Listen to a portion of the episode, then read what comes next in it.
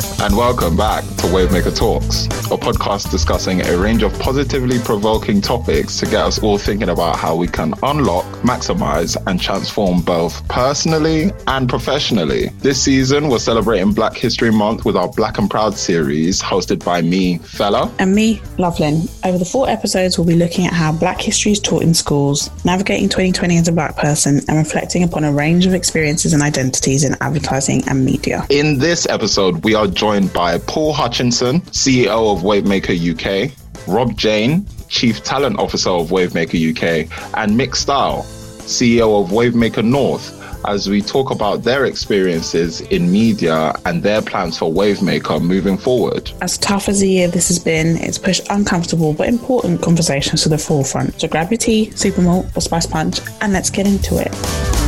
We first wanted to start out with getting your thoughts on how diversity has changed in the industry since you guys began working in it. I'm going to hand that question off to Mick first. I think it's moved slowly.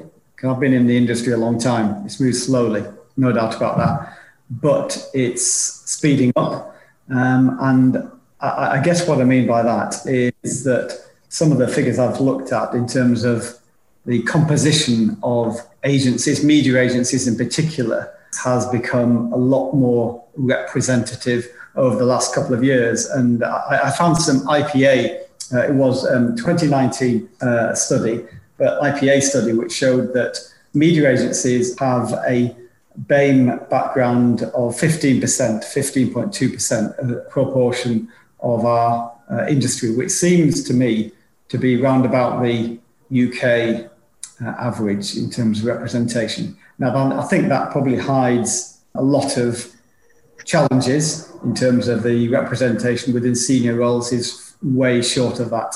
But overall, I think it has, composition wise, has changed and has moved quickly over the last couple of years. And it feels like to me that it's reached more of a tipping point than ever before, partly because of global events and partly, sadly, that it's we're getting daily reminders of how unjust and how unrepresentative our societies are. But as, as the industry, I think it has improved, but has taken a long time to do so. Hutch, what do you think? I think about it in, um, in, in two ways. One is the work that the industry produces. And I think the other is the composition of, of, of agencies. And I think I think overall both have changed slowly there have been moments, I think, of real change, but I think there have been moments and, and, steps and things we can point to. But how much of that has continued and the acceleration has continued, I'm, I'm unsure. But if I think about one of the very first campaigns I, I worked on back in uh, late 90s, early 2000 was a, was a campaign for the Halifax. And it was transformational for banking because the campaign was actually effectively a pop video, was the TV ad and in the launch video was a, a, a, member of the Halifax staff called Howard, Howard Brown, a black employee from Birmingham. And he sang the lyrics to a well known song, remade up lyrics. And during that ad, he, he sang to a fish. You know, so it was some quite unusual things were going on for banking advertising. And Howard was the star, which at the time was, you know, quite unusual. So I think if I think about the work today, I think the, the representation in work is a lot more diverse than it was. Uh, I'm not saying it's as diverse as it should be, but I think that's moved probably more quickly than if we if we then look internally at, at agencies. And I guess you can move the dial on the work potentially more quickly than we can move the dial on the composition in agencies. Uh, and if I think about our agency today, does it actually look and feel more diverse than the agency that I joined 20, 25 years ago? Not enough, no. Um, I think there's been significant strides in gender diversity at all levels, but that's probably been the only area where it's getting to somewhere closer to what I believe is is acceptable and as it should be. So there's a lot more work to be done for sure. I completely hear that as well. I remember that Halifax um, advert actually. You're too young. No, no, no. No, why you remember that? Yeah, no, I remember that. That was a very, that was a great advert, in my opinion, seeing my uncle up on stage. It was wonderful. Um, Tremendous advertising. It worked brilliantly well. It cut through. Um, it was transformational for, for many reasons, but also because the star of the ad was a, a black banker from Birmingham. Yeah, it was definitely unusual, especially him singing to a fish. That was, that was definitely sure. the most unusual thing. But uh, Rob, do you have any any views on how the diversity has changed over the years in the industry? I do, and I, and I've not just worked in in this industry in the last, uh, if I say it quickly, twenty years or so of my working uh, life, and so I think that it's the same across a plethora of different industries. To be honest, the thing for me, and I agree with everything that both Hutch and, and Mick said, uh, particularly the speed with which change has occurred, and the fact that Hutch is quite right that today this business will look different to how it looked 20, 25 years ago, but it won't look as different as as it should. But for me, the nature of the discussions around diversity have really, in the last sort of 12 months or so, I think, 12, 20 months, have really fundamentally changed for the better. And I think now, whenever I'm involved in any conversations about diversity, inclusion. They're really open, honest, almost barrierless, boundaryless conversations now. And the level of understanding about the scale of uh, the mountain that's in front of us is, is, I think, now more apparent, and people are more open and more honest about that than they were, you know, just a, a couple, you know, a year ago, a couple of years ago. And an example of that would be, I think, that if we had tried to have a conversation as a business a couple of years ago about the fact that systemic racism exists in society, and by definition, therefore, in this business and in every business, then I think that we would have encountered answers like, yeah, but it's, you know, we're not making uh, biased decisions. We're not making decisions based on race. We're not. We, are not a racist business. We're making honest decisions that are performance centered and the outcomes are the outcomes and we need to think about how we hire people and now thankfully the debate has moved on from that massively because the truth is is unconsciously society in in western culture is racist it is and i'm a 44 year old white middle class working middle class man that grew up in an environment where I didn't know that that was the case. It's not intentionally the case, but it is the case. And policies, procedures, be they in society, in businesses, in the way that you think, we're now at the point where you have to unpick all of those.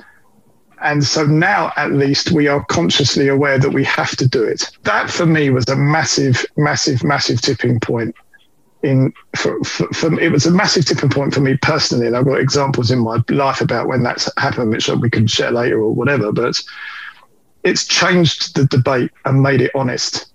And it's and it's made it really focus in on the right things because yes of course we have to hire more diversity of course we have to think about where we're acquiring talent from. Of course we do to get better at, at, hiring more diverse, inclusive talent into Wavemaker, as every business out there, I'm sure, is thinking about. But unless we change the kind of system in itself that people are joining, then in the end, as it has been, change is going to be a slow burner. One other change I wouldn't mind just pointing out that I've certainly seen in the industry and in agencies is it almost used to be the last question or the last comment in a meeting or the last agenda item on a board meeting agenda would be, oh, and diversity and inclusion. And it's gone from the bottom of the AOB list to the top of the uh, actual meeting agenda. So, um, you know, that transformation, I think, is is real. And as I say, I don't think things have changed quickly enough, but it, it's no longer a side conversation. It's absolutely a top tier conversation. It's also quite interesting how some of the even the names of uh, the training that we've had over the course of the last few years. Um, I remember having unconscious bias training, which was very valid, um, but um, more recently, we've got in, in fact, I've got in, I'm sure some of us on the call have already had the conscious inclusion training initiative by Group M. Uh, mine's next week.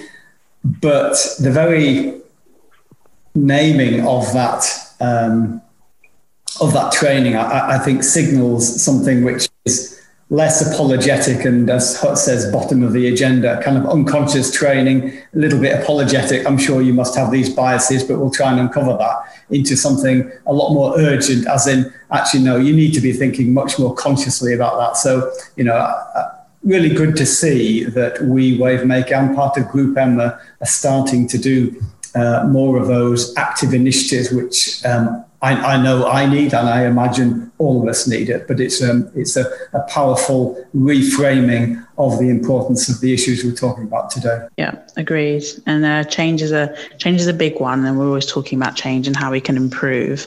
So, speaking of improvements, do you guys have any campaigns that you've worked on in the past that now you're thinking? Oh, I don't know if I would do that again or if I would quite land in this environment. And regrets is a strong word, but do you have any campaigns you're like, do you know what?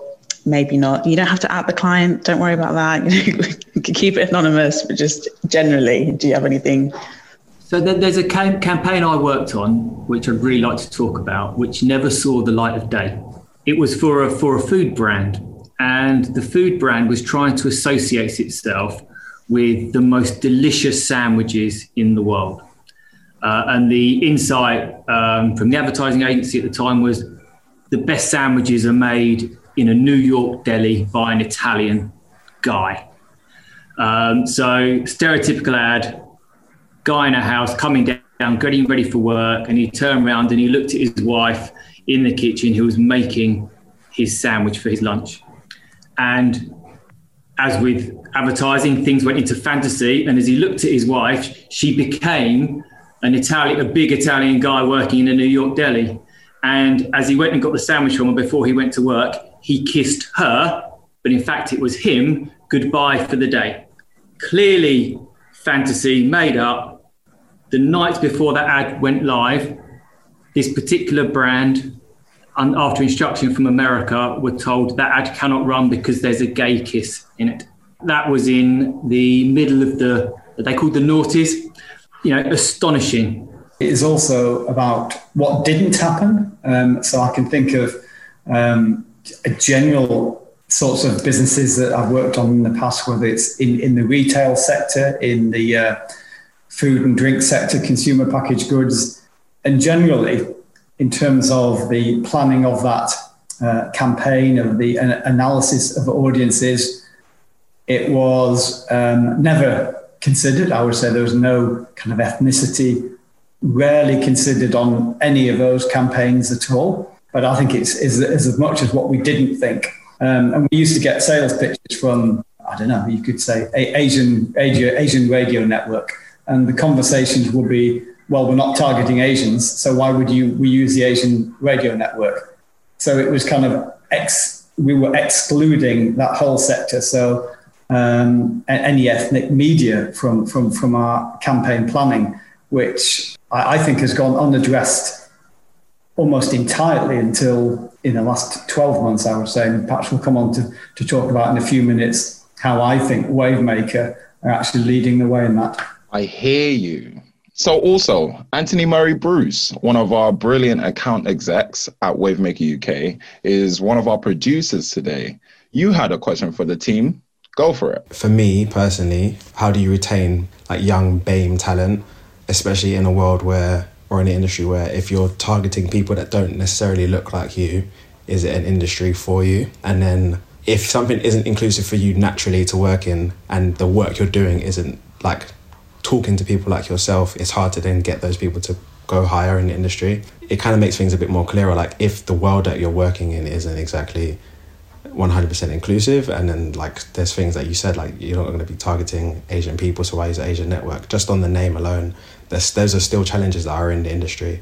So like maybe it's a case of getting inclusivity higher before you know even working on the numbers. So i, th- I think one of the things that we we are learning and uh, i hope that we're getting better at is elevating voices within our business to have, if you like, more amplification and to have more empowerment to be able to drive change within the business itself, which in turn, I mean, so first of all, there isn't one size to fix retention for for young talent in in any organization but it in turn hopefully begins to drive that sense of belonging for young talent in the business. We, we're you know no business is obviously perfect but as we're try as we are trying to increase the inclusiveness of the talent that we're hiring and the environment that we're working in i think we we have to accept that we don't have all of the answers but we most likely have people in this business that do.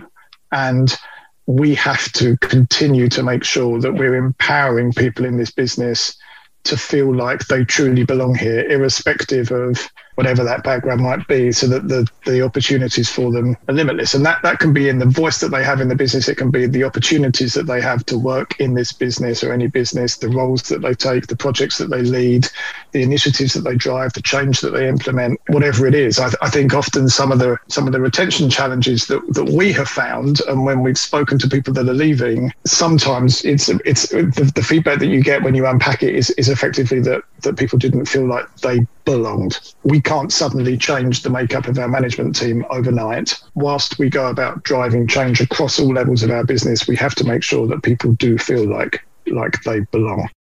I wonder, and I guess it, I, I question, but I really hope that it's the case that some of the communities that that Robin Hutch have been setting up in terms of roots, pride, women, uh, enable are really giving our diverse talent voices within the business. You know, I, I, think that's fantastic the way that those communities have been presented back to the business. It's nothing I've had much to do with at all, but but I certainly respect the the exco for pushing uh, those there, and I, I do think that those communities can help us as as leaders in the business listen and understand more about you know where we're getting it wrong and what we can do better. I'll just add to that that I think that there are some things that we can do quickly, and there are many things that will happen over time because that's the nature of business. So I'm a really big believer in what gets measured gets done. And um, for a long time, I've been provoking within our business setting targets, setting targets around the diverse nature of the business that we are. And you know, some people have resisted that, others haven't, but we have targets and we have ambitious targets. And in certain areas of the business, I'm optimistic that our, our uh, if you like, younger black talent will see more people like them joining our business and hopefully signals that this is a place where they can see themselves having a long-term future career. And that entry level is the fastest place that we can affect that. And we have in our plan and budget for 2021 significant targets about the entry level talent we want to bring into this business. And, and I, I am confident and, and, hopeful and optimistic that people will see real change in that part of the business. We also have targets at the senior end of the business, but often those those are slower recruits to hit because you know if I'm being brutally honest, there are less less people to choose from. That's just the nature of you know we've recently gone out and gone for a senior hire into our business uh, in, into our exco, and we sent the candidate list back twice because it didn't hit our diversity targets, and it didn't hit it on the third occasion either. But we needed to to get going with recruitment, and it was a case of look, you're asking for something we simply can't find you know, and there's many ways in which we need to address that. So we need to get comfortable with maybe looking even more broadly to bring in more diverse talent at senior levels.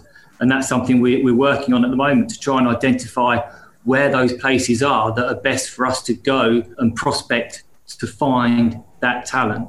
And then the last aspect on this for you know, do, I, do I think we're creating an environment where people can see themselves belonging in the in the kind of medium term is it's a relatively new thing, but we are starting to come up with opportunities and identify opportunities that are exclusively for black talent. You know, there's a number of people in our business that are now getting involved in external training and programs that is designed at how do we help and facilitate our black talent getting into management and leadership positions. And that's something that has our absolute backing and support. I was just about to say there was a few initiatives that have been put in place that I've been fortunate enough to, to get involved in. And I think those will definitely help, not only like in, in our industry, but across all industries. And it's good to see, just from personal experience, there are multiple industries doing similar things. And that conversation, it isn't just with us in media and marketing, but it goes across. Like I saw someone from aerospace having a similar conversation. So it's just, it, it is good to have those things in place. You know, Anthony, what's going to help with, with that is the bit that we were all talking about earlier on in, in this discussion, which is about the light that's been shone on the issues that exist in themselves, right? So creating initiatives when you don't know what problems they're trying to solve, or creating initiatives that are engineered in a way that don't get underneath the kind of existing processes, existing systems that exist in the organization or that exist in society itself, in the end perpetuate marginal gains. And we had a huge conversation earlier in the summer, late spring, in our business about the concept of white privilege which is a really uncomfortable conversation to have to have. But as a result of the fact that we had that conversation and we understood more about it as a collective management team, Exco, but also as a business, we've been able to think about how we level the playing field for people across the kind of employee estate of our organization. I don't know. We may have done. I'm not saying that we wouldn't have done, but I don't know whether we may have necessarily come to the same outcomes. I mean, it's early days. We're not done, but that we have come to without those types of conversations at the beginning. And I honestly don't know if we'd have had those conversations 18 months ago. All of it is a collective kind of journey, if you like. Can definitely appreciate that as well. Like, um, I think we can all vouch for the fact that Wavemaker have done a good job of trying to create that sense of learning and progression when it comes to the topic of race and inclusion. Just wanted to, as we're speaking about initiatives, um, just wanted to ask our panelists um, are there any initiatives or technologies that ha- have caught your attention which you think are worth incorporating into how we plan media that we can bring to Wavemaker? I'm a I'm a big believer in action over words, and I think there's the words are critical and the commitments are critical and really really important. But I think that is that's the easy bit. It's what you then do once you've gone out and made those commitments. And with the events over in, in America early this year with George Floyd and, and um, that really brought everything back to the height of, of the agenda, rightly so. The our response to that was how can we turn that into action rather than in, than into words and commitments about what we're going to do. And um, Elliot and Emily Fairhead Keane have been um, leading some tremendous work in this that is going to fundamentally transform the way in which we plan and buy media. and for me, I think that is really, really critical rather than going out and making a statement about what we're going to do. We have created a product um, called Wavemaker Together. And in, in short, the plans we produce will be as diverse as the briefs we receive from our clients. So, no audiences, no groups will be lost in the process of planning and then activating plans. So, so whatever that brief looks like at the start, we will then check back. We'll look at the diversity of that of that audience in the brief, and then when we put our plans together, we'll check back and make sure that the plan we put into market is as diverse as the brief that went in at the start place. And I think Mick mentioned an example earlier where certain audiences might have dropped out from a target audience because they might be certain ethnic groups. And so we're not targeting that particular ethnic groups. That doesn't mean they don't come into the target audience. And for me, this is, you know, in, in six months, we now have a way of planning and buying media which is true to the diversity of the audiences that our clients want to reach. So I'm so excited about this and the impact that it can have for our business in a, and, and in our industry because it's not just words, it is real, it is tangible, and I'm super excited about the impact it's going to have. You've, you've asked us about you know what we're doing to um, try and create an environment and a culture where everyone can feel that, that they belong and they can see themselves progressing and developing. So we've talked about what we are doing. What aren't we doing? What are the misses? If you were in our shoes, what would you be doing differently? That is a great question. That is a wonderful question. I think from my standpoint, it would be a case of just asking more questions. Like asking as many questions as you as you like. Like there are no dumb questions. Like it's it's the same that works um, when you're in your team. Like I have a very wonderful um, GAD or lead in my team. She she's always asking me questions. She's always you know just making sure like oh is this correct or is that not correct like you know having that curiosity and not being afraid to actually you know say that I don't know about this or I you know, I, I'm, I know I don't have the most information on it, but I know that you possibly do. Could you shed some light on it? I think that's a very, you know, mature way to go about, you know, having to um, tackle these sort of issues. Because, you know, we know that it's very sensitive and we know that nobody wants to get it wrong. Mm. We understand that it's hard to just speak about off the cuff. So, definitely asking the questions. Like we are all here in the same in the same place, in the same pot, in the same situation. Like and you know we are all still trying to be as inclusive like the same way that you're learning the same way that i'm learning how to be more inclusive so that's what i would say i do think off the back of that though there is definitely a line to draw which can be quite difficult in terms of how do you ask someone something because you genuinely want to know? It's just like, oh, you are legit the only black person in my life, so I don't feel like I can ask anyone else because then it becomes, I'm not an expert on all things black and I can't tell you every single thing that someone may or may not find offensive. So I think it's, do you mm. recognize my skills as a planner, an AV buyer, a research analyst, or whatever part of the business I'm in? And are you asking me my opinion in that realm and in that capacity, or are you just asking me my opinion because I'm black and it's got something to do with black people on the plan or the brief or whatever?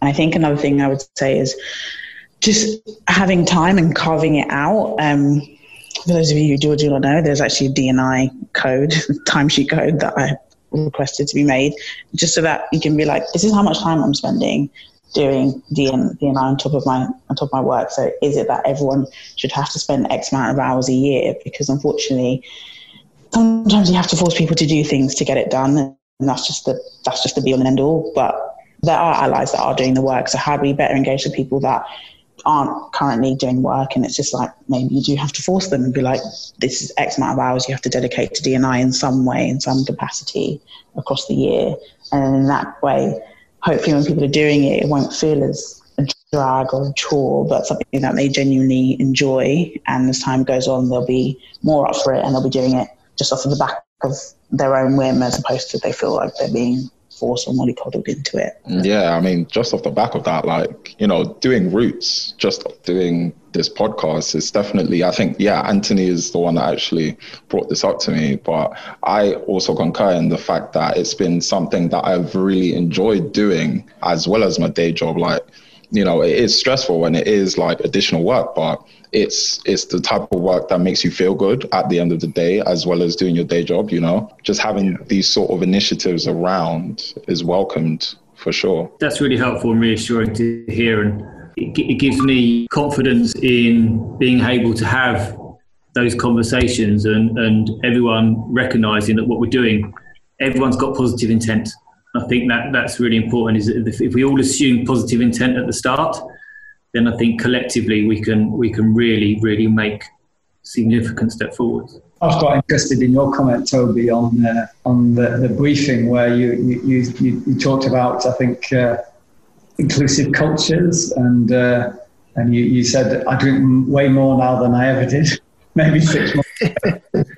and uh, a a kind of amusing side to that, but it did make me think as well. Um, you know that do you think some of our cultural nuances of having beers after work and, and, and, the, and you pick up on the music that we might play at places. Do you, do you think that that can be worked on to create something which is more inclusive? Because it was a, it's a great question. how do we create a more inclusive culture? And I would again come back to you guys to help us guide that. I guess I think from a personal point of view, there definitely are sort of cultural differences, and I guess it's hard to find like an immediate fix for them to be like, okay, we're going to make this culture super inclusive to everyone because it's hard to accommodate for everyone's needs. But I guess it goes back to like the wider the wider sort of question and wider sort of issue, I guess, in terms of just like the actual number and sort of representation of black employees and diverse employees within the business business as a whole. Because I guess the more diverse employees you have, then the culture naturally becomes more diverse. You have to force it. It's going to be a group of people who want to do this, who want to do that.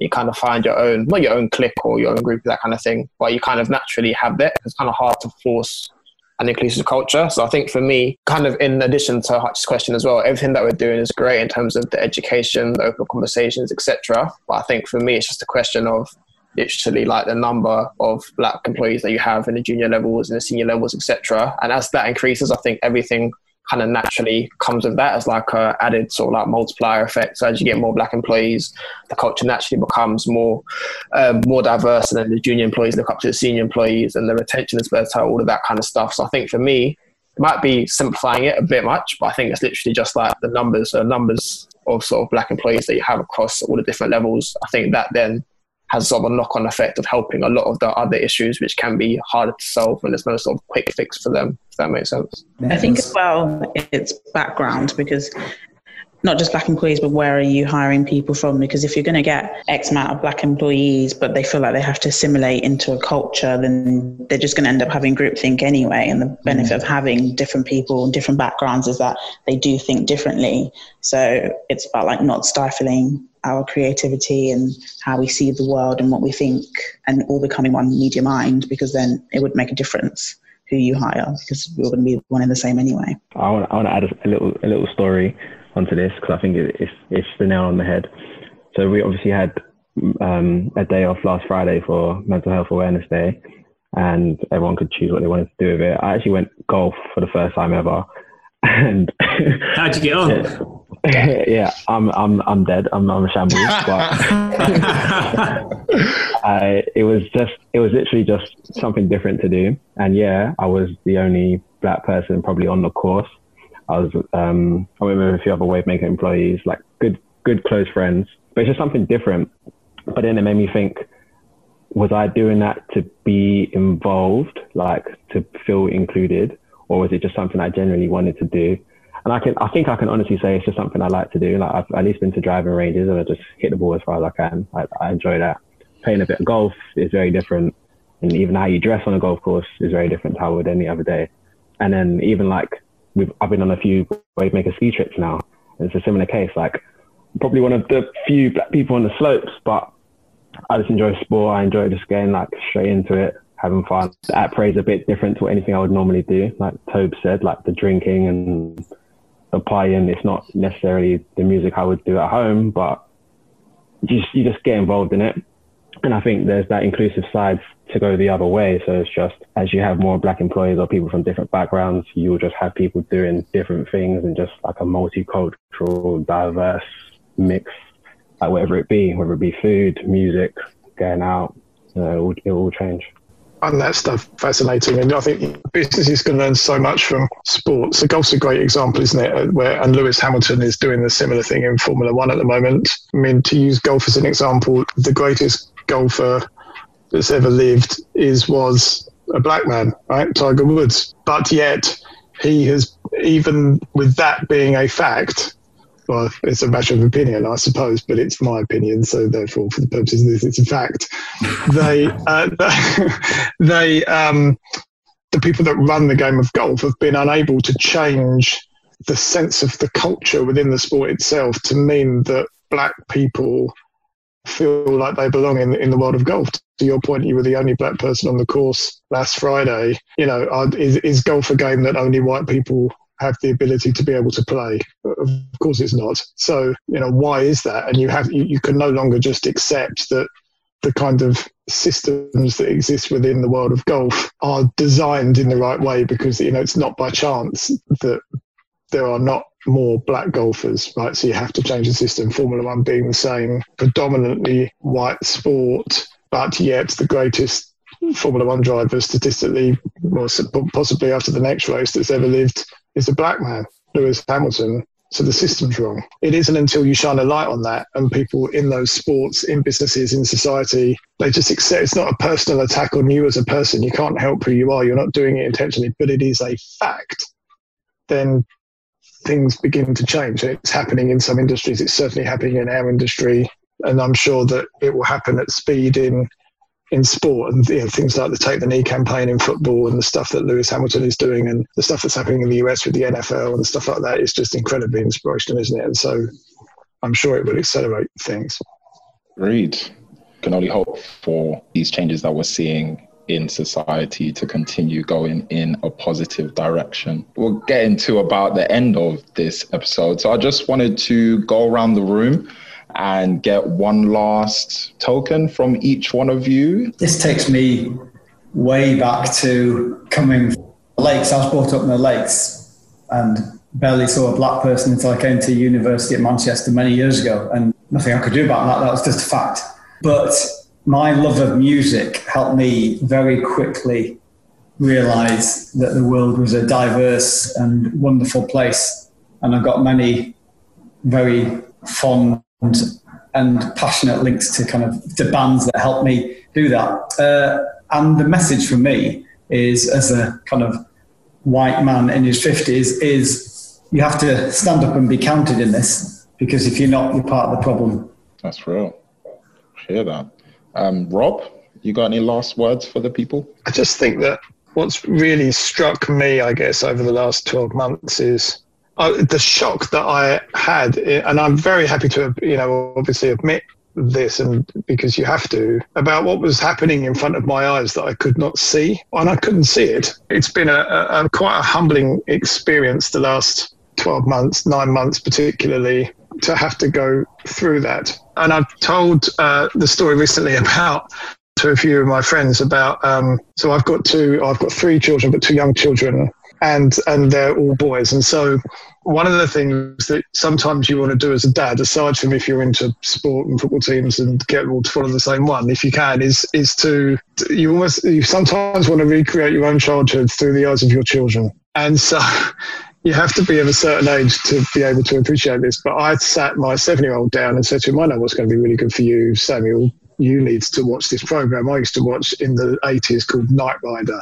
Incredible program. Who doesn't love a bit of Knight Rider, right? Amazing. So he was like rolling his eyes, going, oh, whatever. But anyway, I sat him down and, and got him into it. And I suddenly realized that every single bad character in Knight Rider, every single I don't know what the, what the right expression is really, but the, the, none, none of the superstar characters in Knight Rider were black. None of them were black. All of the baddies were black all of the all of the peripheral characters were black, and I, I was I was like, oh my god, I I never knew.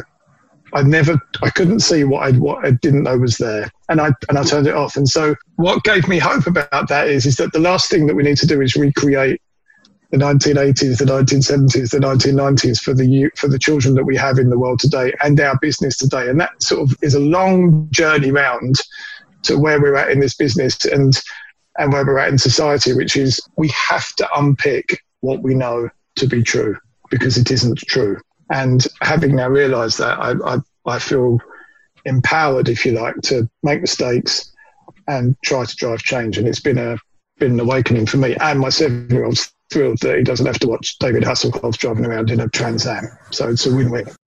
Uh, that is lovely, and I, I, definitely feel for your son having to watch that. It's, it's not it's not a show for kids, guys. It's not. In hindsight, me too.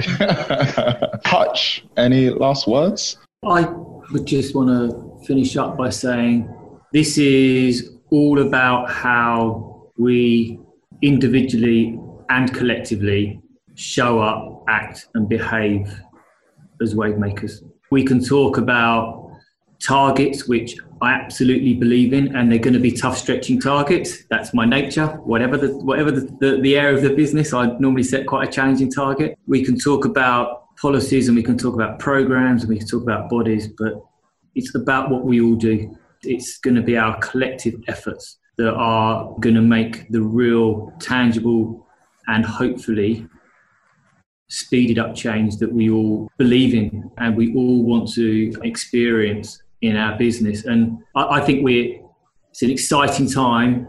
Our proposition is about provoking clients to help them grow, to help us grow as a business, to help us grow as people. And we will only achieve that ambition and aim through having diversity in our business. It's absolutely critical if we're going to achieve what we want to achieve as a business that we make that change within our, with our businesses as soon as we possibly can. I'm pleased with what we've done in the past and, and, and the accelerated progress that we've made this year. But it's about what we do now that's really, really important. And you've got our absolute commitment as a leadership team, and, and the business is committed to this being top of the agenda, not bottom of the AOB list. I hope we can continue this fantastic conversation and this open, positive dialogue that we've all that we've all enjoyed today, um, and really um, provoke each other to achieve what we think that we can achieve. And that wraps episode four. Thank you again to Hutch, Rob, and Mick for their time. It's much appreciated. And thank you to you guys for listening. Don't forget to keep sharing the podcast and all that fun stuff. Okay, bye.